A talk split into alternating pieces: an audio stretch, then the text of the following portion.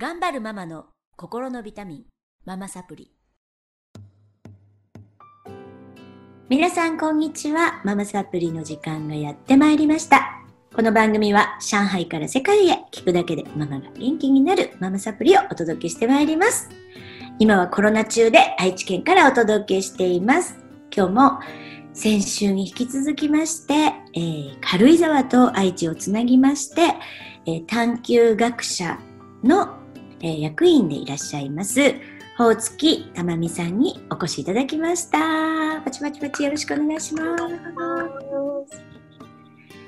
それではたまみさん、あの、子育てのことをちょっといろいろ、えっ、と、前回はね、あの、探究学者のことについて、ちょっと理念とか、どういう世界にしていきたいかっていうことをお伺いしましたが、5人もお子さんがいるので、いいですよ。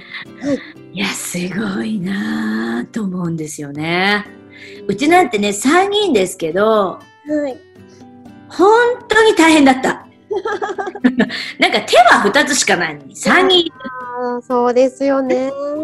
て、うん。は上からどのぐらいのこう年齢層でか教えていただけますか？い。一番上が長男。と。はい。一番上が男の子で、えっ、と、今、5年生ですね。小学校5年生。はい。はい。次が女の子で、小学校3年生。3年生。はい。で、次が、えっとまた女の子で、小学校1年生うん。です。ここま2年おきだな。そうですね。で、その次が年長さんの年子なんですけど、また女の子で年長さんがいて、で、最後2つまた間が空いて、年少さんの男の子。すごいバランスいいね、男女女女男最後の最後男の子また出てきそうました。なんです。いいなぁ。私なんて3人目絶対女の子が良くて、うんうんうんうん。だけど男だったから、うんなんか笑けてきました。もうダメ。もういいわってなって、3人で打ち止めたんですけど。兄弟ですね。すごい。兄弟です。男の子男の子3人もパワフルだろあの男の子の年子は死にます。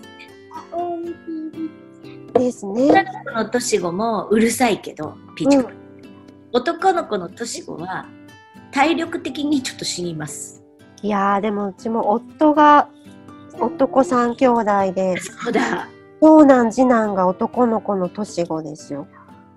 いや本当に大変だったみたい家に穴が開くって言ってますね。ー、いや、本当にね、双子より大変かもって思いますね。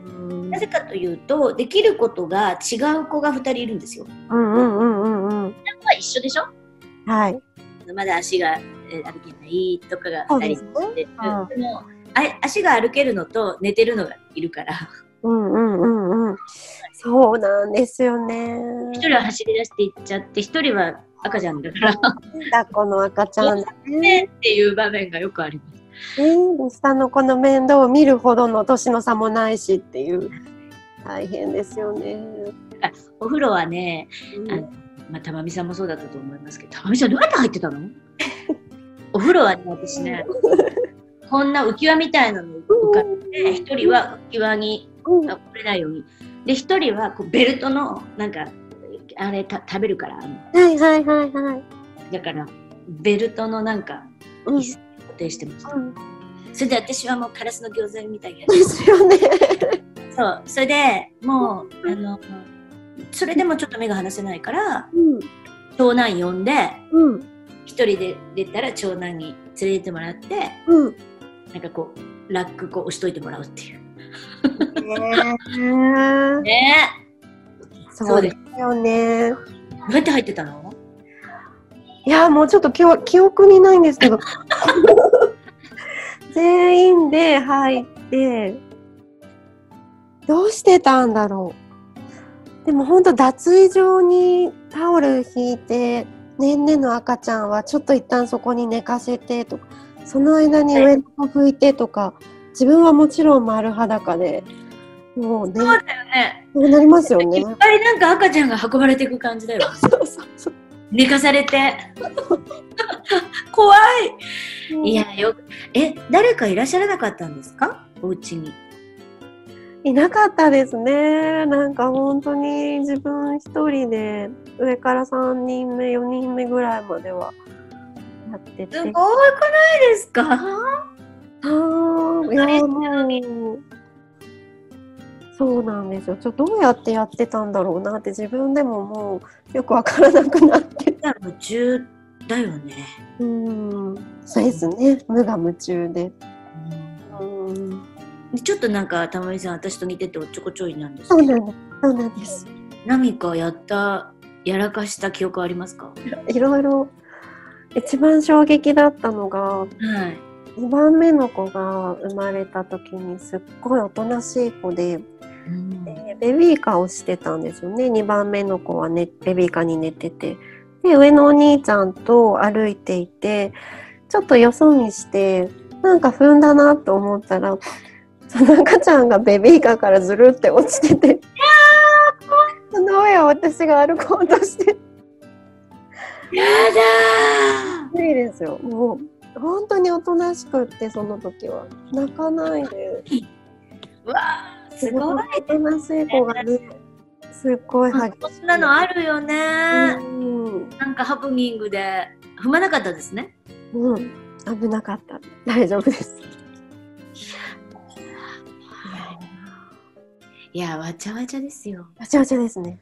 うん、私もあのね玉美さんにさっき言ってたんですけど生まれたばかりの三男と金魚を置いてことあります出てて産んだことそれくらいなんかいろんなことがこう頭にこう次男がああやって言ってるとか長男がああやって言ってるとかわーってなってていつも言っんですよね。今日のご飯どうするとか。今日のご飯どうしようとかもう帰んなきゃとかいうことがーって頭の中でぐちゃぐちゃになって三男忘れてそれで酔っ払ってたから帰って寝ててうちあ、そうだった。でも閉めずに寝てて、まあ、ちょっと北京だったからね。うんうんあの本当に守られた居住区の中で夏祭りだったんですけどみんなが三男と金魚を持ってきてくれて。それで何度ピンポン鳴らしても出ないからって言って朝起きたら三男がいました。私、へー。あれ？って思って。なんか全然覚えてないなんて、ね、本当に危険危険ですね。でもそういうね、あのー守られたところで地域の人たちがいてっていうのはありがたいですね。環境だったんです。いね0歳、1歳まで、え三男が生まれたばっか、えー次男が1歳までは良かったんですけど、その後日本に帰ってきたので、うん。地獄でした。もうは大変ですよね。いや、そこでよく玉美さんやってる。だから、うちの子たちは、帰ってくるなり、スーパー連れてくと、全部に穴開けちゃう子たちだったんですね。うんうんうんうんもう疲れ切っちゃって、で、ちょっと目離すと、いなくなっちゃってて、うんあの警察沙汰になったこともあるし、うん。うん外に出て行って引かれてんじゃないかとかみんなで本当店員さんと探すっていう。のが何回もあってすごい迷惑だから、うん。うん、忘れもしないドキドキキッズっていう託児に預けてました。へー。でも高いからうん。で預けると1600円だったんですね、800円800円で。だうん。から1時間で急いでグワって回って買い物して、ああすごい。うん、またドキドキキッズに。うん。行って。本当にドキドキですよね。本当にドキドキですよね。ドキドキしてた。うん。毎日。間違いない。間違いないよねうん買い物とかもみんな連れてってたの？どうしてましたかね。でも結構連れてっていて、だから子供に意識を向けながら今日何買わないといけないんだっけと思いながら必死ですよね。それこそうちもスーパーで出てちゃじゃないよう。うん、まあでもお兄ちゃんが大きかったからちょっとそうですね。そうそうなんです。もう長男がすごいしっかりした子で、彼が2歳の時に妹が生まれたんですけど、もうその時にはこう妹の面倒を見るっていうメンタリティがある子だったので、うんすごい頼りになって、うんありがたかったですね。すごい長男の存在には救われたというか。うんうんいやでも五人どうですか？産んでよかったですか？そうですね。なんか本当に、あのー、5って聞くとすごい感じがするかもしれないんですけど、感覚としては3人からはあんまり変わらなくって、うんよく言う昔の人が。いや、そうだと思います。なんか、1人はずっと見ないといけないし、2人はこう両方を見ないといけないんですけど、3人からなんか子供のコミュニティができるじゃないですか。うん。だからなんか子供たちの間で揉まれて子供たちが育っていく感じとかもあって、そうですね。確かに。うん。で、あとはその数が多い分、比較することがあんまりなくなって、もう一人一人全員違うよねっていうのが、多分二人とかだと比べちゃったんじゃないかなっていう。そうですねあね一番一人っ子が大変だと思いますうんうんうんうん。やっぱりかまってかまってってなるしお母さんもずっと心配だしなかなか子離れができないうん。うん。あの実は3人からはいいかもしれませんねそうですね。だから本当もし子供が好きなら3人以上はおすすめですっていうのは、やだママ友には。やだでもねたまみさんちょっとおっとりしてるけどたまみさんもできるんだから大丈夫ですよでももうそんな感じです でもおっとりしてるからいいのかもしれない。あのこれ全部にこう神経が張り巡らされてる人だったらうんうんうん。大変かもですね。ノイローズになるかもしれない。いや、そうですよね。うん。私も一人になった時は涙が出てきてましたよ。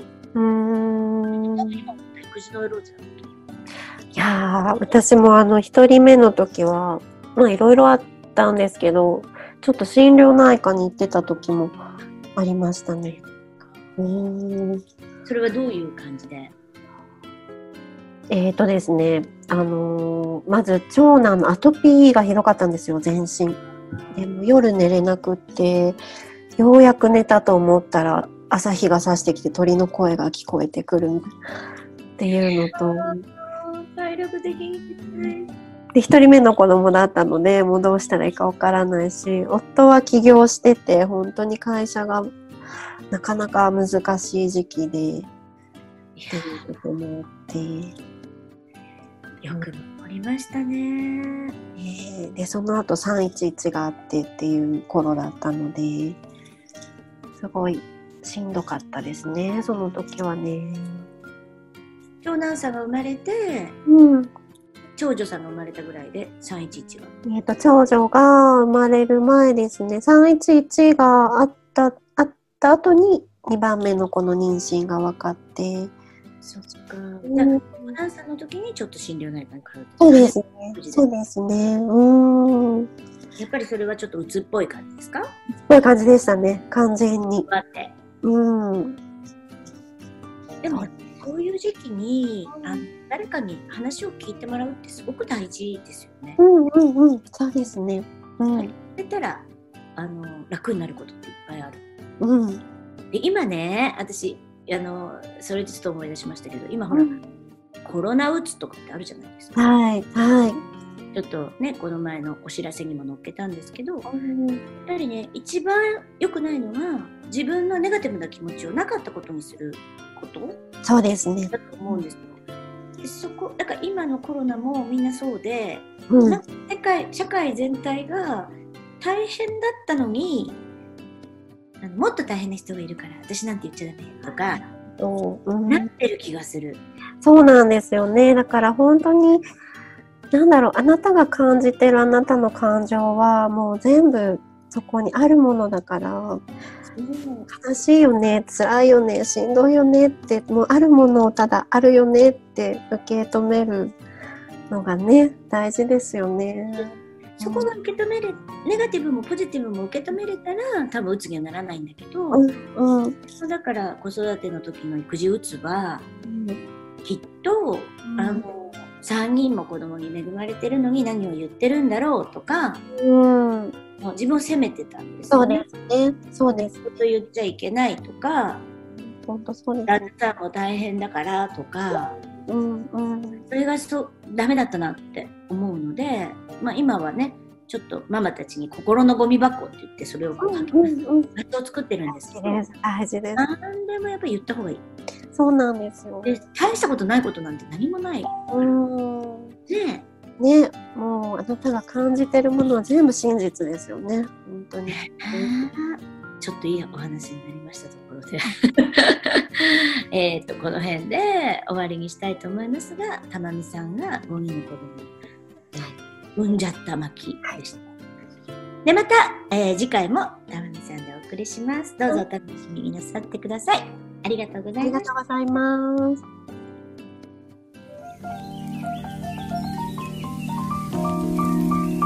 いかがでしたか？あなたが笑顔になっていただけたなら最高です。お子さんやパートナーシップのお悩みをズバリ解決。音声ガイド付きあなたと家族の素質診断をなんとなんと無料でプレゼントしていますタイトルをクリックして詳細欄からお申し込みください。聞き逃さないようチャンネル登録もお願いしますね。それではまたお会いしましょう。